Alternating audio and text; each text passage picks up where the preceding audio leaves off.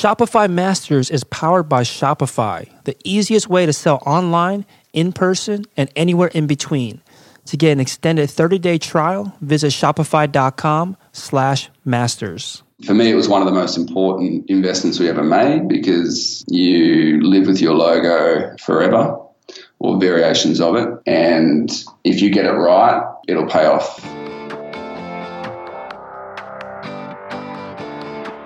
Hey, my name is Felix, and I'm the host of Shopify Masters. Each week, we learn the keys to success from e commerce experts and entrepreneurs like you. In this episode, you'll learn why it's important to nail down the branding right from the beginning, especially in the fashion industry, how to work with a creative agency to create your brand identity, and the challenges of balancing a product that needs to have form and function. Today, I'm joined by Oliver Cousins from MAAP.cc. That's M A A P.cc. MAAP sells premium cycling apparel designed in Melbourne, Australia, and was started in 2014. Welcome, Oliver. Hi, thanks for having me on. Yeah, excited to have you on. So, tell us a little bit more about the uh, the store and the apparel that you sell. So, yeah, as you mentioned, it's um, we're uh, a cycling apparel company based in Melbourne. Um, we focus on the premium end of the scale, and it's something that um, we've been well, we launched a couple of years ago now, probably November 2014. Um, it's something I started with uh, my business partner Jared, um, who's you know a long term friend of mine, um, and it was really uh, I guess born out of um, our passion for the industry and. Um, uh, something we started with really no expectations, but it was, I guess, driven by the the want to create something for ourselves, and that's um, that's essentially how we sort of um, initially started talking about it, and then and then um, you know jumping headfirst into creating something, you know, um, which has resulted in maps. So it's been quite a quite a fun ride along the way. Very cool. So, what's uh, what are your backgrounds? Did you guys work in the industry before starting a business in it? Yeah, I was. Um, I had worked in the surf uh, and streetwear industry. So I worked previously for uh, Globe International, which is a skate shoe company.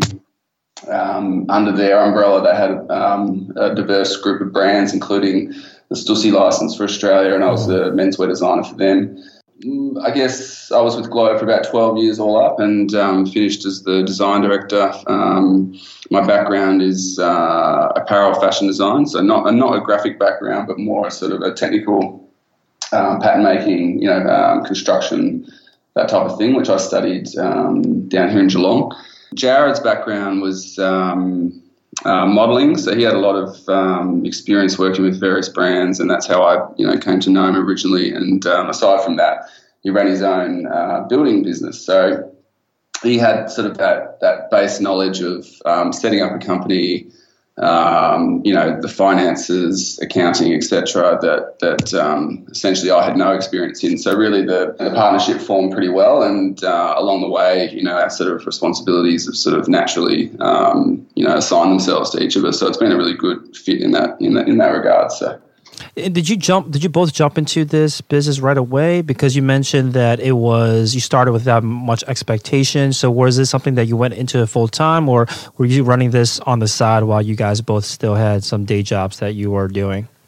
That's right. Yeah, I was working full time for Globe and um, actually really enjoying what I was doing. I, as I said, I've been there for twelve years and um, really never had mm, ambitions of working for myself. It wasn't something that I, would sort of always said to myself that one day I'll do. So I was quite happy working, um, you know, for the company and, and, working my way up. And I had a really good um, relationship with the employers. Um, however, I guess my interests changed as I grew up and I had kids. My interests sort of shifted from surfing to, to cycling, you know, and that's um, I guess what I became passionate about, and that's um, again, you know, we we just wanted to do it more from a creative perspective and something that we wanted to.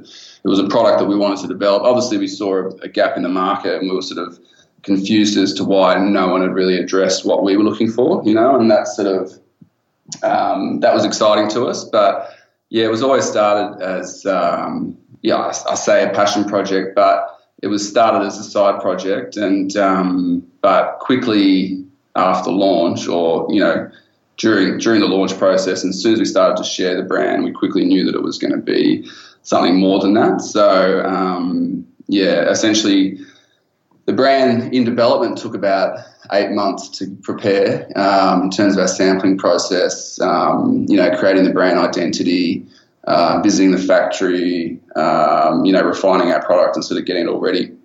And that was all done, you know, on the couch after hours on weekends. It was quite um, quite stressful, quite a lot of work, but it was definitely something that we were excited about. And then after launch, Jared's um, essentially wound down his building business to dedicate more time to the operations side of things.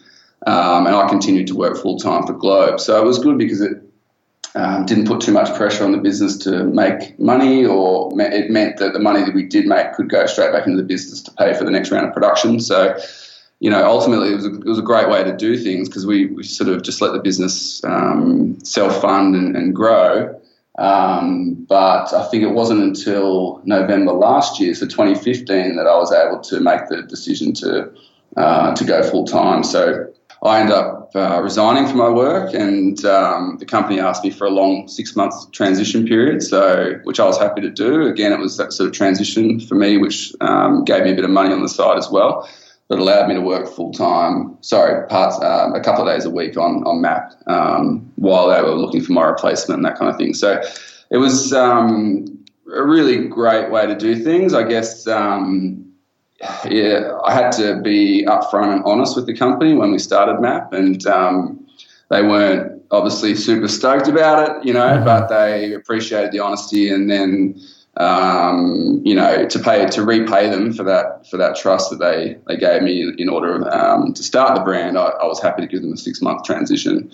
Um, or six six month notice period, for example. So you guys weren't direct competitors, right? Because you were build, you were creating an apparel business in the cycling industry, and it sounded like the company you're working at before was it more like a streetwear brand? Yeah, that's right. Yeah, so not not direct competitors. I guess um, I was seen as a relatively senior member of the um, product team at, at Globe, and mm-hmm. I guess it was more a conflict of time and interest. So, um, as I was in a creative role for them, so essentially they would want me um, spending my time researching and thinking about the surf industry and Globe products rather than you know switching off at five o'clock to go and work on your own project. I think that was more um, where they saw the conflict rather than um, us competing in the same um, segment of the market. So um, at, at, the time, I didn't I didn't agree with that, but now running the you know having our own business now, I can see you know where their concerns are. You know, so you know, but as I said, it was um, amicable, and uh, you know, I think they were just sort of letting me know what the boundaries were um, at that point, and um, I was grateful for for them sort of um, you know, letting me sort of um, continue with what I wanted to do, which was which was right. great. So yeah, I mean, I would say probably like ninety nine percent of entrepreneurs will start off this way. Probably most listeners are in the situation where they are working a day job and they are starting a business on the side after work on the weekends. How did you? You mentioned that there were some boundaries that you were able to establish with your employer. How did you manage this? I guess how did you navigate this potential conflict conflict of interest where they expected you to, I guess, constantly be thinking creatively about your day job's brand, but then now you wanted to shift your attention after work hours towards building your own brand. How did you ma- make sure that they were, you know, as okay with it as possible? Yeah, I guess. Look, as I said, I, I didn't really see the conflict. Uh, I, I, I just had to perform. You know, I think um, I was really careful not to um, get distracted during work hours. I think it was um, it's really hard, particularly with iPhones and you've got multiple email accounts and people call, you know, people calling. Um, yeah, it was. I just had to remain focused on the job at hand with Globe during the day, or try to at least, and then uh, for me, it was like, um, you know, when you're at home, it's fair game. But I think what, what really helped was having um, Jared available during business hours. So he, as I said, he sort of wound down the, business, the building company, was still consulting with uh, fashion brands as, as, you know, with, with his modeling um, projects, but that was more flexible. So really, he became the point of contact during business hours, which I think if um, we didn't have that, if I didn't have that, it just would have been too stressful to try and to try and manage both. So I think that was that was a huge advantage. And then we would um, you know, as soon as I got home, I'd just sort of have dinner and you know jump on the laptop and, and be able to try and get through what I needed to do. So look, I guess it was just um, showing the company that you committed, you know, and and um, you know, for me, I was I was essentially trying to output the same quality work that I was, mm-hmm. you know, prior to MAAP. So um, yeah, I guess there's other conflicts. I used to do a lot of travel for for Globe. Um, in terms of sales meetings, um, research trips, buying, you know, looking at um, the market, assessing trends, and that kind of thing. So, I guess um, at that point, you know, they start to get concerned. Am I, you know, walking into every second cycling shop that's in there in London, or am I sort of focused on, um, you know, the task at hand? So, it's, it's, there's a lot of trust that needs to um, to be there between the employer and employee, and I think, you know I didn't want to sneak around. I didn't want to be dishonest because I think that puts a lot of stress on you as well. And that's not something you need to sort of have to worry about. Like you want to just sort of make sure it's on the table and there's no conflict or no sort of um, reason for them to get um, their nose out of joint. So, and look, it wasn't wasn't perfect. They weren't super happy, as I said. Like they prefer me not to do it, but at the end of the day, it's it is what it is, and I was um, I was really passionate about it, so I was I was going to do it regardless, and I think they mm-hmm. understood that, so um, they tried to make it work, and then you know ultimately it didn't didn't work in their favour. It was something that it could have gone either way. It could have been a a, um, a project that you know fizzled out and became nothing, and um, I would still be at Globe and enjoying myself, or it could have been yeah as as it was, it, it became um, uh, success, and um, you know, I, will end up leaving leaving the company. So it, yeah, it could have easily gone the other way. Mm-hmm. So what made you change your mind? Because again, when you first started started off, you had no intentions of it, had no expectations. But then after about a year in business, you made that decision to to leave your day job, your you know senior position at this this company to pursue your own your own business. What made you change your mind?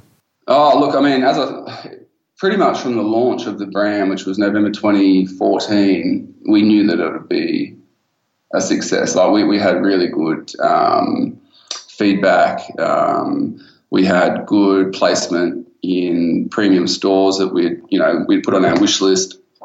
Um, we at, at that point I was like, okay, this is this is going to become something for sure. So then it became a case of okay, we need to manage this. Um, obviously, we can't you know, support two salaries straight off the bat. Um, so then it became a case of, all right, let's try and build this, um, you know, steadily or, or, organically or how, how, how we originally planned. And then it wasn't until we sort of looked back and said, okay, well, um, we're in a, you know, pretty good situation here financially that we can, we can justify both of us working full time. And I think that, that, that happened, I guess I resigned, um, probably six months after it was launched. And then, as I said, I had the six months transition. So within a year, it was supporting both of um, Jared and myself. And um, so I think that was uh, a lot of people tried to talk us out of that as well because that was sort of like, you know, oh, no one pays themselves a salary in the first year. You're crazy. What are you doing? You know, but you know, it was it was a case of we can't do both of these jobs forever. Like it was it was stressful and I think if it was um, if it wasn't able to support us within, let's say, eighteen months or two years, I would have made a choice to probably go back to the full time job. You know, because it's sort of um, it was probably the hardest eighteen months of my life trying to do trying to do both. So work wise.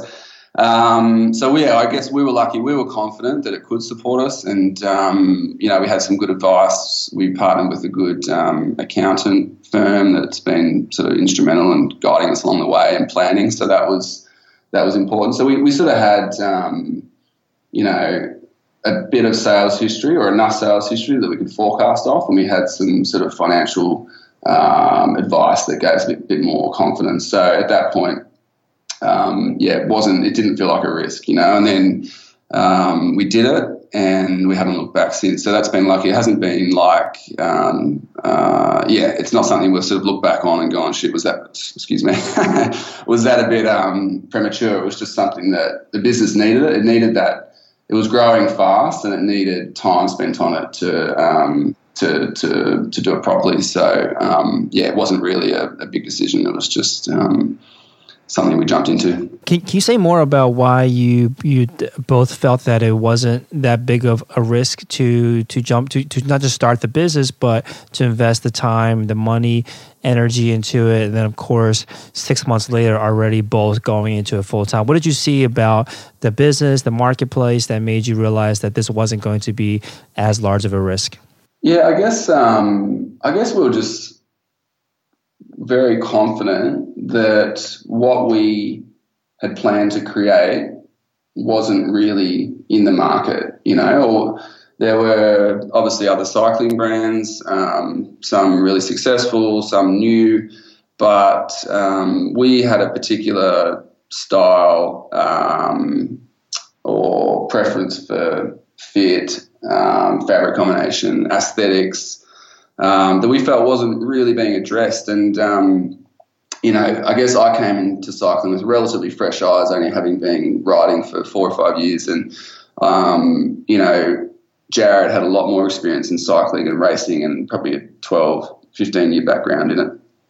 So when I came across and started riding with him a bit more, I had sort of the experience from the surfwear industry, which is saturated with brands, and a lot of a lot of great brands have built sort of um, you know, lifestyle brands out of the industry. You know, like the, the um, you know, there's a lot of good brands in the surf industry. And when I looked at the cycling industry, it was very sports focused, very um, uh, either race or team oriented. And I guess we wanted something that was more than that. We wanted something that would appeal to uh, people that may have come from a surfing or skateboarding background or may appreciate design or art or um, not hundred percent cycling focused, you know, and that's um, and, and that was us. We, we love cycling. We're passionate about it, but we also liked good design. Uh, we liked fashion. We liked um, you know other um, I guess uh, influences. So um, yeah, and it was it was just something that we've we felt. As I said, we were really confident that we could create something that sort of maybe wasn't being addressed, and if we liked it, uh, we knew our friends would like it, um, and it would just snowball from there. So that was the idea. Now it was it came to the, the case of executing it, you know, which was it's, it's easy to sort of um, I guess um, determine what the niche is, but then it's uh, you have to go through the process of creating it, and that was that was a lot of work. And um, I think all I guess because we were so confident in the in the space that we from the beginning we we really invested in uh, the best that we could do in each aspect. So that meant um, brand ID and logo development. You know, we used a um, creative agency who was run by a friend of ours who was, you know, he's actually work, working for us now. But at that point, that was a re- that was a big expense. You know, we paid, you know, might have been a couple of thousand dollars for logo development and. Uh, from there, we um, we went into our first range and sample um, construction, um, and that that was an expensive process. You know, it was a lot of trial and error, trial and error, um, multiple rounds of sampling. Uh, we decided we want to make it in Italy, which is renowned as the best uh, country for producing cycling apparel. Um, we flew ourselves over to Milan and we drove to the factory, hired a car, and paying for hotels and just to spend time in the factory and really refine what our products were. And again, that's that was a big investment, you know, without without having um, any forecast of what our sales would be or no outside investment. So it was, yeah, it was a big leap of faith, um, but it all came back to that confidence of knowing that we were going to produce something exciting that people we knew people would like and that wasn't really being addressed in the market. So, look, if it all uh, went up in a you know blaze of uh, you know or, or, you know it all became a big failure, I guess you know we just sort of thought well, at least we've got some nice kit that we can wear ourselves. it wasn't going to be a disaster, but um, yeah, it was all initially it was all well even to this day it's all been self funded, and that was. Um, something else that was adding to the stress during that development period. It was sort of a case of like, let's put five grand in each. Have we got five thousand dollars Australian that we can sort of put into this this pool and use that to um, to build this brand? You know, and that was just coming out of our savings or coming off our mortgage and.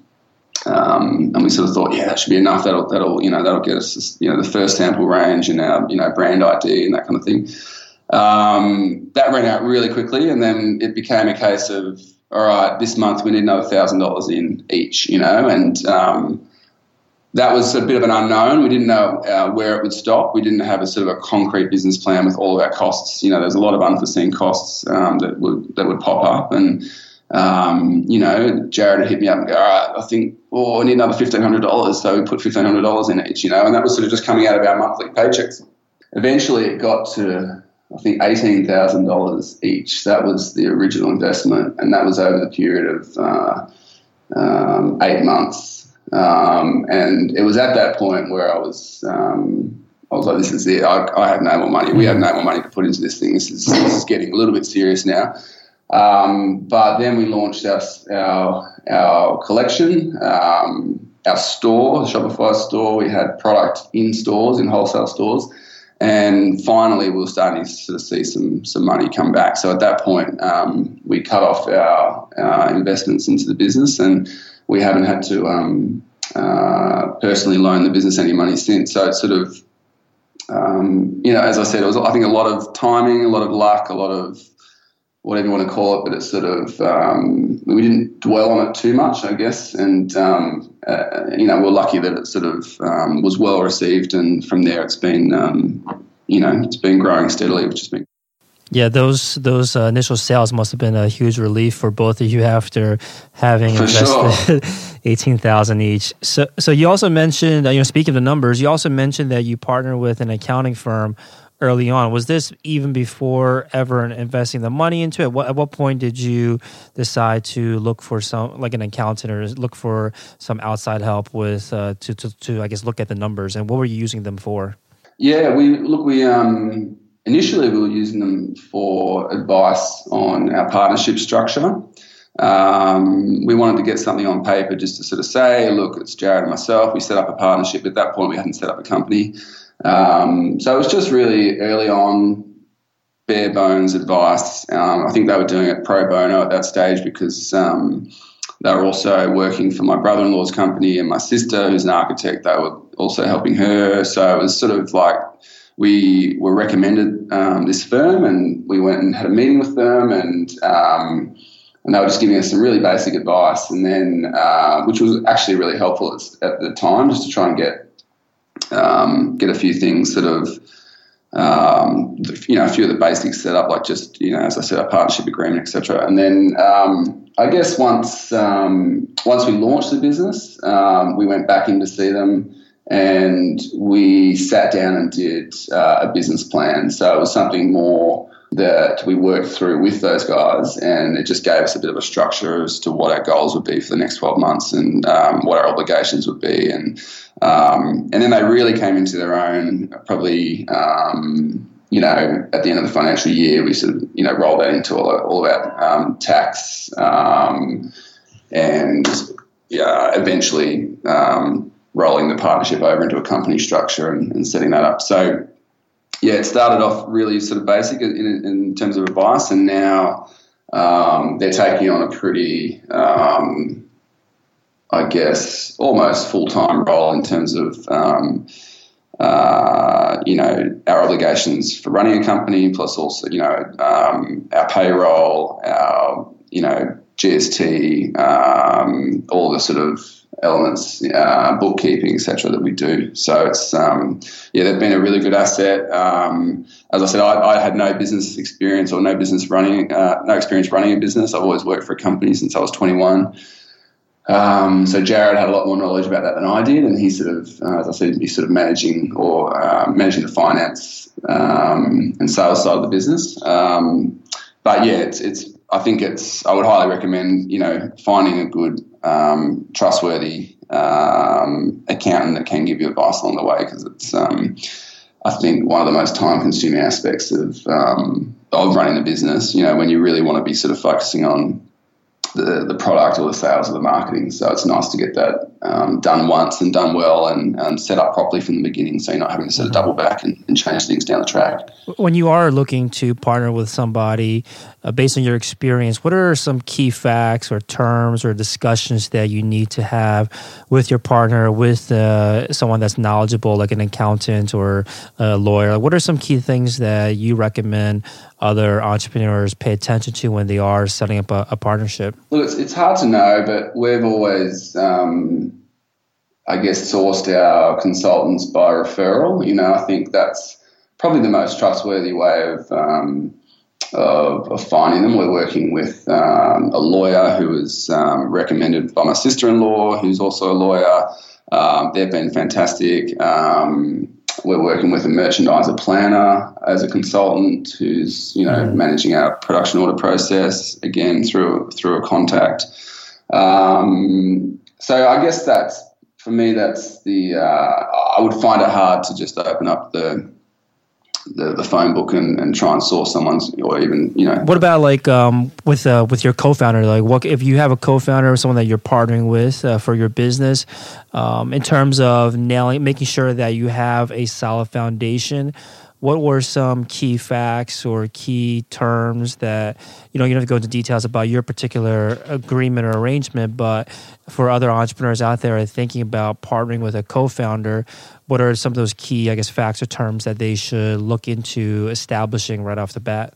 Look i think um, we just went into it saying it was really really basic for us. It was 50% uh, you know investment. It's it's equal in every single facet. Let's just keep it really simple. Um, obviously, there was you know there was some. Um, you've got to make allowances in the early days when some people feel like they're doing more work than other people due to the restrictions that you know people have on time and their their their um, you know their personal situation and whatnot. But I guess um, yeah. Uh, just yeah, keep it keep it honest and keep it simple. I think it's it's um, you, you, just have to be able to trust your partner. I, I think that was mm. the, the thing that was, um, no matter what happens, you've got to have um, each other's trust. And I think um, uh, for us, it was the most simple way of doing things. Um, and, you know, it helps that we knew each other for 10 years prior to that. But um, I think, you know,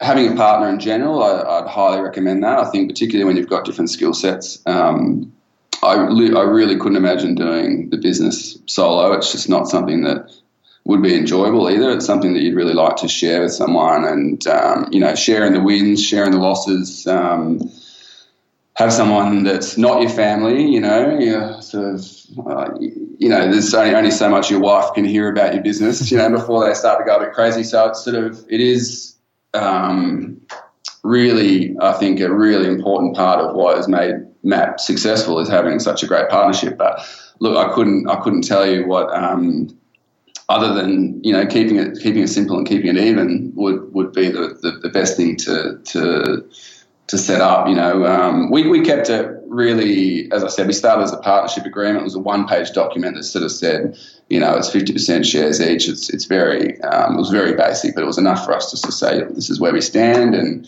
Um, who knows where it's going to go from there? Um, so now that it's a bit more complex and set up company structure, we're looking at doing a shareholders agreement and that kind of thing. But um, that's, I think, I guess, just take it one step at a time. You don't need, you don't need the, you know, the the the in-depth contracts and uh, you know overcomplicate things in the beginning. You just need a really solid foundation and a good understanding of what um, you know the expectations are. I guess um, it's really important to clarify um, the job titles and responsibilities. Um, for us, in our situation, it sort of naturally fell um, that way, and we, we did have to, you know, we, we, we clarified it and uh, put it on paper and, and made it, um, you know, you, you need to be accountable for certain elements of the business, but um, really it's been a pretty smooth ride the whole way through, and um, I guess you know a, a, real strength of what what MAAP is you know so. Right. So you you mentioned as well that you knew right you both knew right from the beginning that you wanted to uh, invest heavily in the the the branding, the logo design, um, and making sure that you got that right off right off the bat.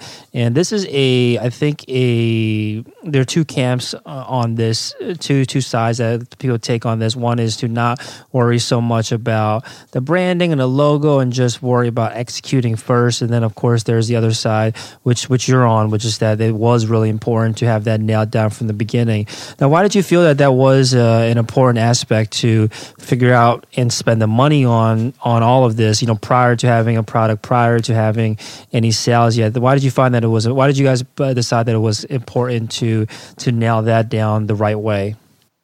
Yeah, I guess um, that's just my experience through the years of working in the fashion industry. Um, you know, it's a brand that you want to wear. Um, it's something you're going to live with for a long time, and it's um, it also represents who we are. Um, you know, if you're creating, um, you know, furniture or auto goods, or you know, it, it probably uh, is less important. But for us, um, you know, we're a design-led business. We're producing uh, premium apparel for you know discerning the cyclist essentially, and um, uh, you know, it's paramount for us. That was that was uh, creating, helping to create the image of the brand. You know, and the and the um, helping us define the art direction and, and what the brand stands for. So. Um, for me, it was one of the most important investments we ever made because um, you live with your logo um, forever or variations of it. Um, and if you get it right, um, it'll pay off tenfold down the track. You know, it's, I would, um, you know, even though it's, um, as I said, less important for other other sectors, it's still something I believe is probably the most important thing to invest in.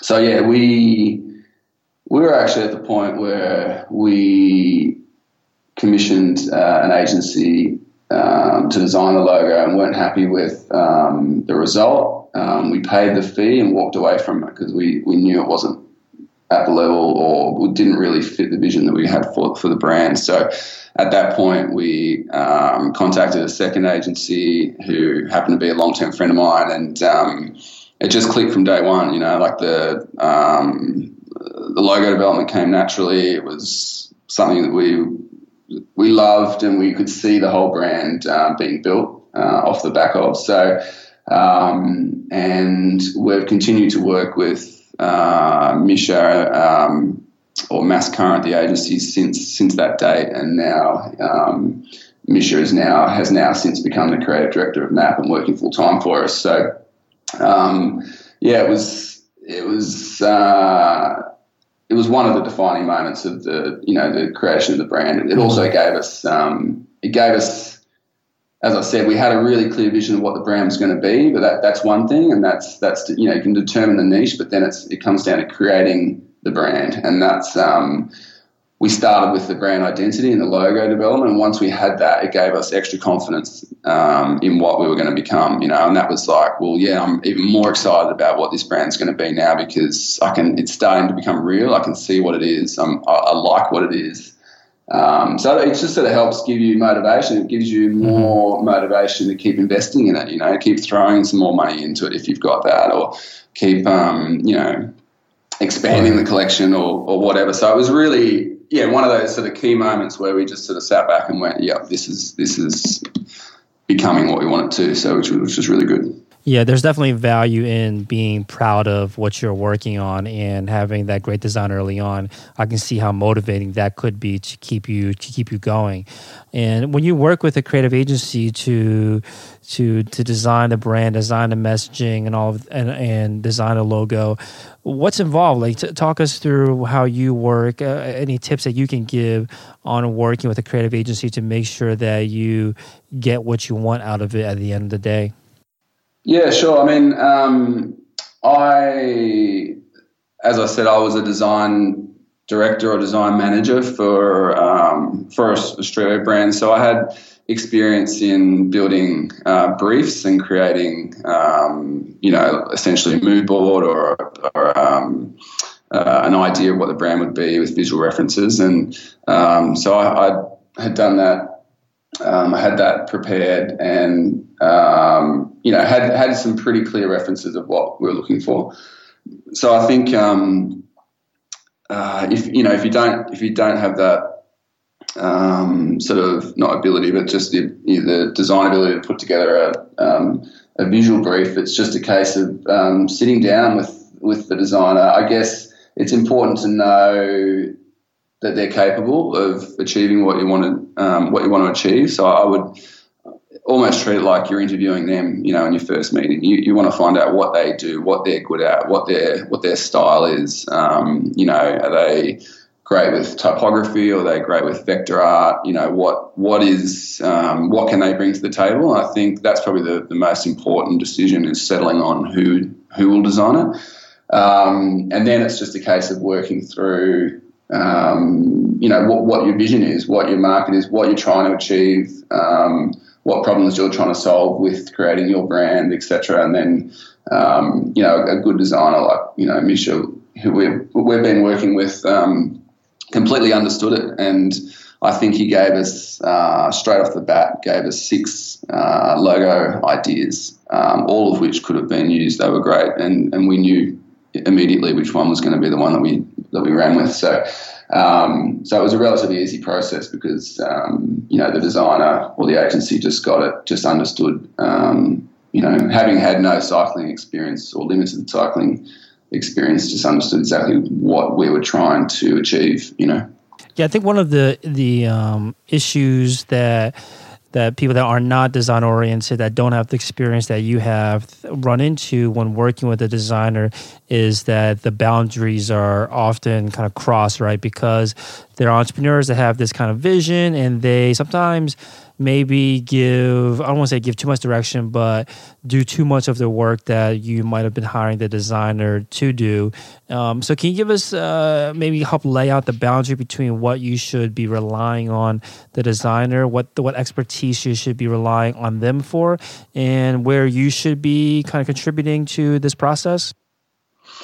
Yeah, I think um, I think you're right. I think you let let the designer um, design. Like, let them choose the fonts, let them propose the color palettes, let them, uh, you know, try and create or, or, or give you. Um, give them a chance to, to for them to interpret your ideas. I think that that's important, and then from there you can work um, more closely through the through the process. But um, I mean, they will really draw out of you in the first couple of meetings what it is you're trying to achieve. So, you know, as long as you can sort of paint the picture, um, you know, of I guess the niche that you're trying to trying to attract or trying to um, uh, capture, um, you know, uh, even references of um, styles or products outside the industry that you would like to reference.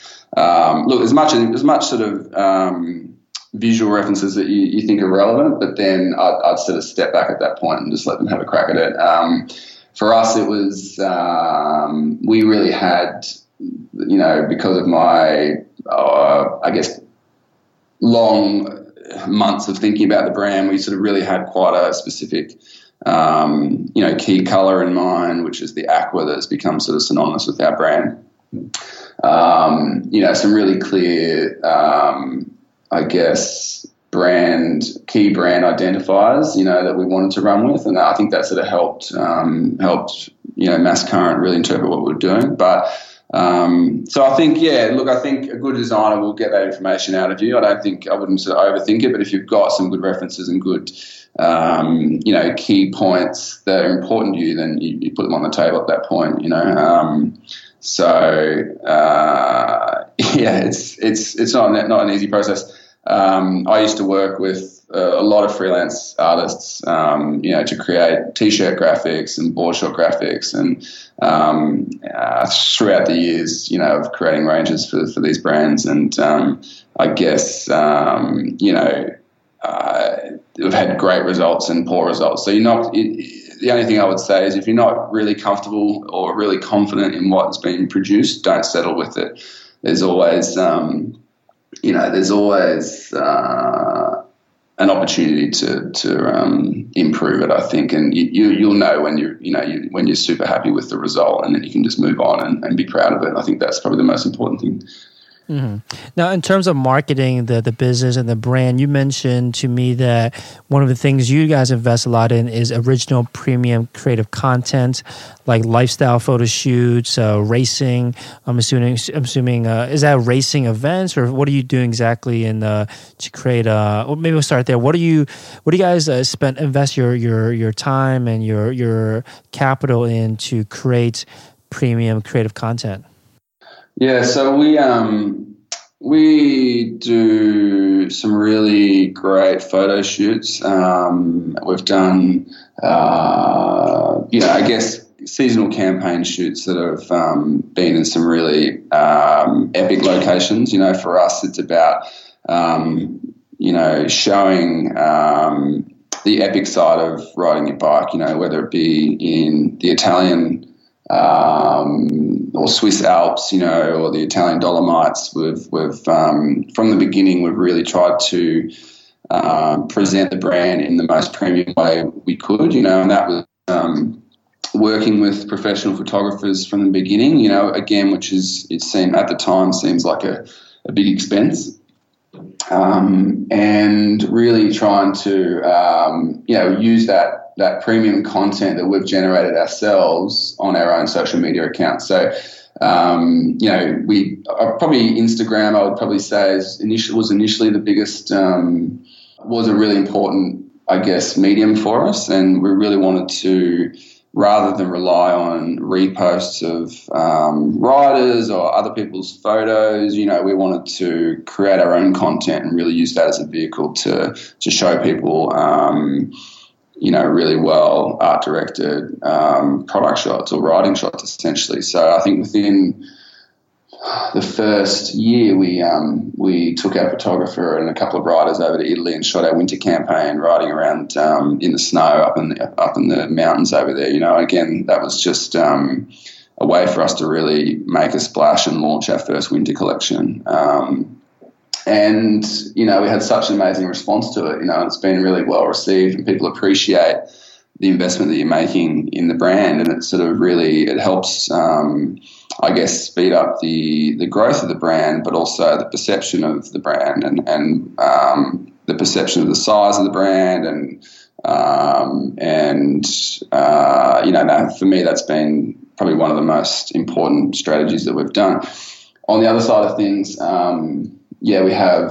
Uh, I mean, one of our biggest focuses is the technical performance of our product. It is it is a high performance product, and um, it's important for us to support the top level of um, you know the racing that's that's around there uh, around the country. So we've created our own race teams in, in the cyclocross um, market and also, you know, an amateur race team in, in Melbourne that's out racing weekends. And, um, you know, with that, you're creating products for the team exclusively, but then you, you know, you need to document what they're doing, the racing they're doing, the personalities of the team. And we've used that as a marketing vehicle as well to sort of show through our social media accounts. Um, we also last year sponsored a continental race team, which is sort of, um, was quite a big financial investment, and um, but again, it's it's important to us because um, you know these guys are racing at a really high level and um, using the product for what's in, what it's intended for. It's a race oriented product, um, and they're showing the product performing in real life. You know, and that's um, that's social proof um, and it's actual proof that it's it's it's good product and these guys are um, you know, and these guys are, are, enjoying wearing it and it's performing. You know, I think you can't really, um, you know, it's it's hard to it's hard to sort of manufacture that. It's um, you know, so that that was a key key investment for us, um, and it's also, I mean, it's it's one thing to provide product to these to this race team and to sponsor the team, and um, it's another thing to actually generate content that um, is good enough to, to show your customer base. So I think a lot of um, brands fall down by thinking sponsorship is enough, but I think for us it's um, uh, you know you can't have the sponsorship without the premium content. So we we again we would then invest in hiring our own photographers or um, creating our own video assets and making sure that we're representing um, the product in the same way that we'd do, you know, if it was a photo shoot. Um, so I think that that was key. Um, that sponsorship fell over at the end of the year, and so we have sort of decided to take a break for 2017 on the Continental Race Team, but we're looking um, again at opportunities for 2018, and um, it's it's for us it's um, global lifestyle brand, you know, and I, the analogy is the same as um, this, the big surf players like Quiksilver or Billabong or Hurley. You know, they're they're global surfwear lifestyle brands, and they're selling, um, you know, t-shirts and chinos and board shorts to the average punter. Mm-hmm. But um, they're still supporting the top level of the sport, and, and you know they're, they're, they're, sponsoring the professionals. They're encouraging the competition and you know competitive surfing, and you know it's it's all aspects of cycling that we that we want to be involved with. And and um, pro racing for us is um, a passion of ours, and it's it's really important to us. So that's something we really want to be involved with from a personal level, but also from a, a product perspective, and making sure that we're producing um, products that compete with the best of them in the market, you know, and that's um, for us, that's all, will always be a part of what MAAP is about. So. Right. Now, when you are creating, investing uh, in creating this premium content, putting a lot of time, energy, and funds into it, of course, you want to make sure that the eyeballs, the people, your target customers actually see it. So, what's been helpful for you, especially early on, to promote this premium content that you're creating? Yeah, look, um, I mean, social media has just been amazing for us. It's um, Instagram. Um, uh, it, it's, it's, it's an incredible platform where you can literally, um, you know, uh, see the reactions instant, instantaneously from um, you know new content or, or new products or anything the brand's working on. So um, Facebook has become really important for us. It started slower for us. We weren't, you know, big Facebook users, but um, that is a really important part of our um, uh, strategy in terms of, uh, I guess, advertising or being able to show demographic or you know determine demographics in the market and show them relevant content. Um, we have very rarely or if at all paid for marketing up until or, or ad placement in be it print or um, uh, online. So we're really relying on um, the groundswell of the brand to generate editorial um, with media partners. Um, so visually, it's really been those those two channels. Um, the other thing that's been important is um, media partners and, and I guess collaborations. You know, for us, um, there was something we wanted to do from day one was collaborate with uh, like-minded brands that I guess then open up um, their audience to what MAAP is all about. So uh, initially, we did a collaboration with um, a big Australian cycling media blog called Cycling Tips, and that was that was fantastic. That um, with the collaboration that we jointly sold, we then had um, you know some really solid free editorial through their through their channels, and um, that really you know drove a lot of traffic to the site, which really established um, good backlinks and also good traffic. What was the collaboration?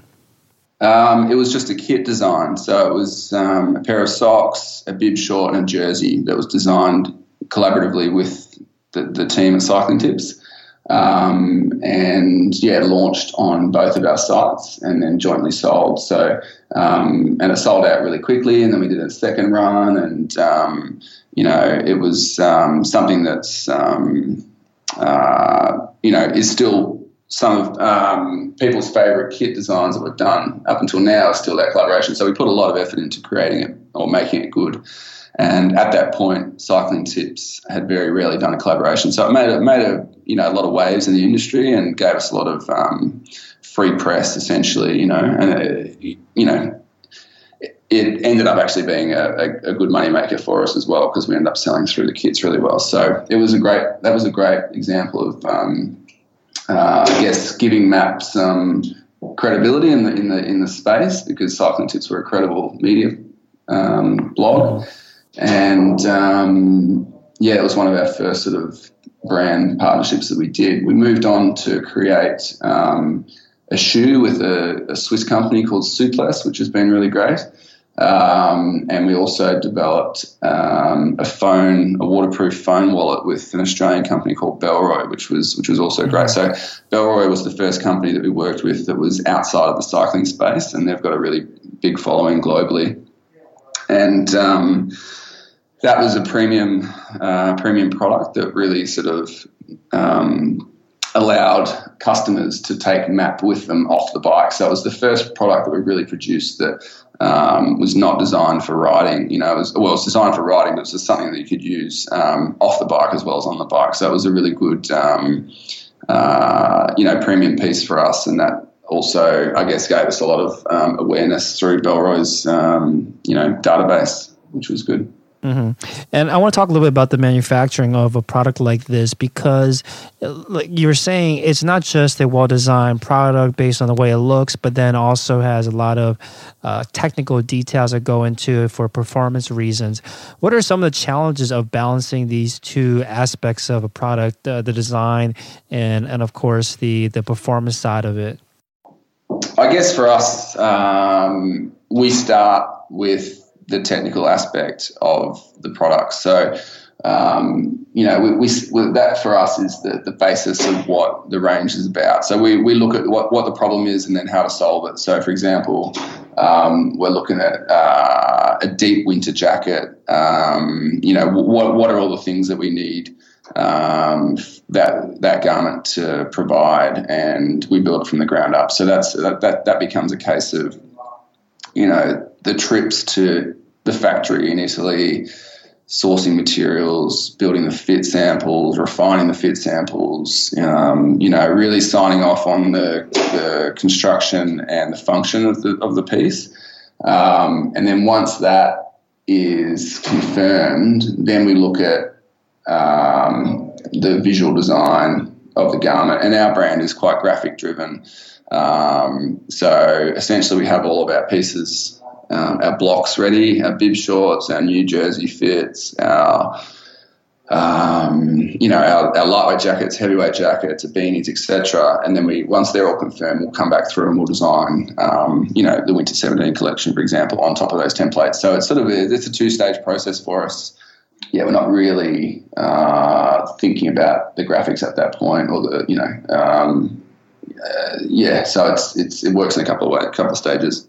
Mm, so you start with the, the technical, the performance side first, always, and then layer on yeah. the design aspects yeah, later. because mm-hmm. that's right. Because you're um, with certain garments, you know, you, you you've got we do four seasons a year. Um, you know, you've got timelines, you've got ideas, and sometimes that, those, those ideas aren't refined enough to be uh, ready by the timeline. So you, you, can't really force something into collection, like particularly if we're we're testing uh, products or developing new fits. You know, sometimes you know it can be a season it's ready, but more often than not, it's two or three seasons down the track that it is ready. So you're really, um, you know, you're really sort of working further out than what you would, would be if it was just a t-shirt or a hoodie or a pair of jeans. You know, you're working, you know, um, a couple of seasons out more than what you normally would. So um, once they're ready, then they then they become um, relevant to that next season. So you don't want to really sort of design the graphics out too far out. You know, you want to keep that.